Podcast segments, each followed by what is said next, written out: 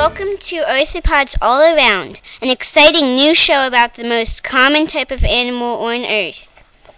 In today's episode, our reporters will hi- highlight interesting facts about some of the most fascinating critters.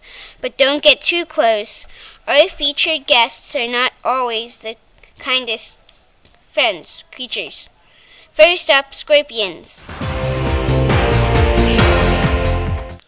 Scorpions are arachnids, close relatives of ticks, mites, and spiders. If disturbed, they will sting, which causes problems when interacting with others.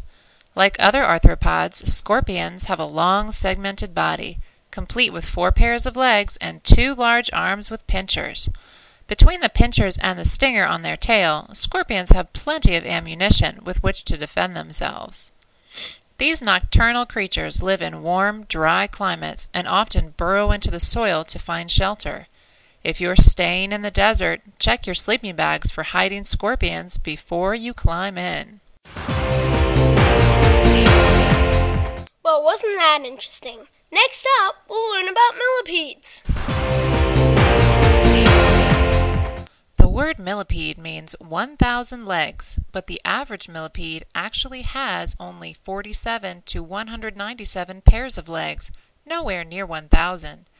Like other arthropods, their bodies are segmented and covered in an exoskeleton.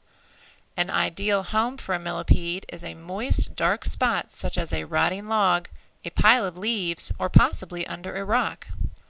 Most millipedes prefer to eat plant material, though there are some species which are carnivorous. And they are more active during the night time, so watch your step when the sun goes down.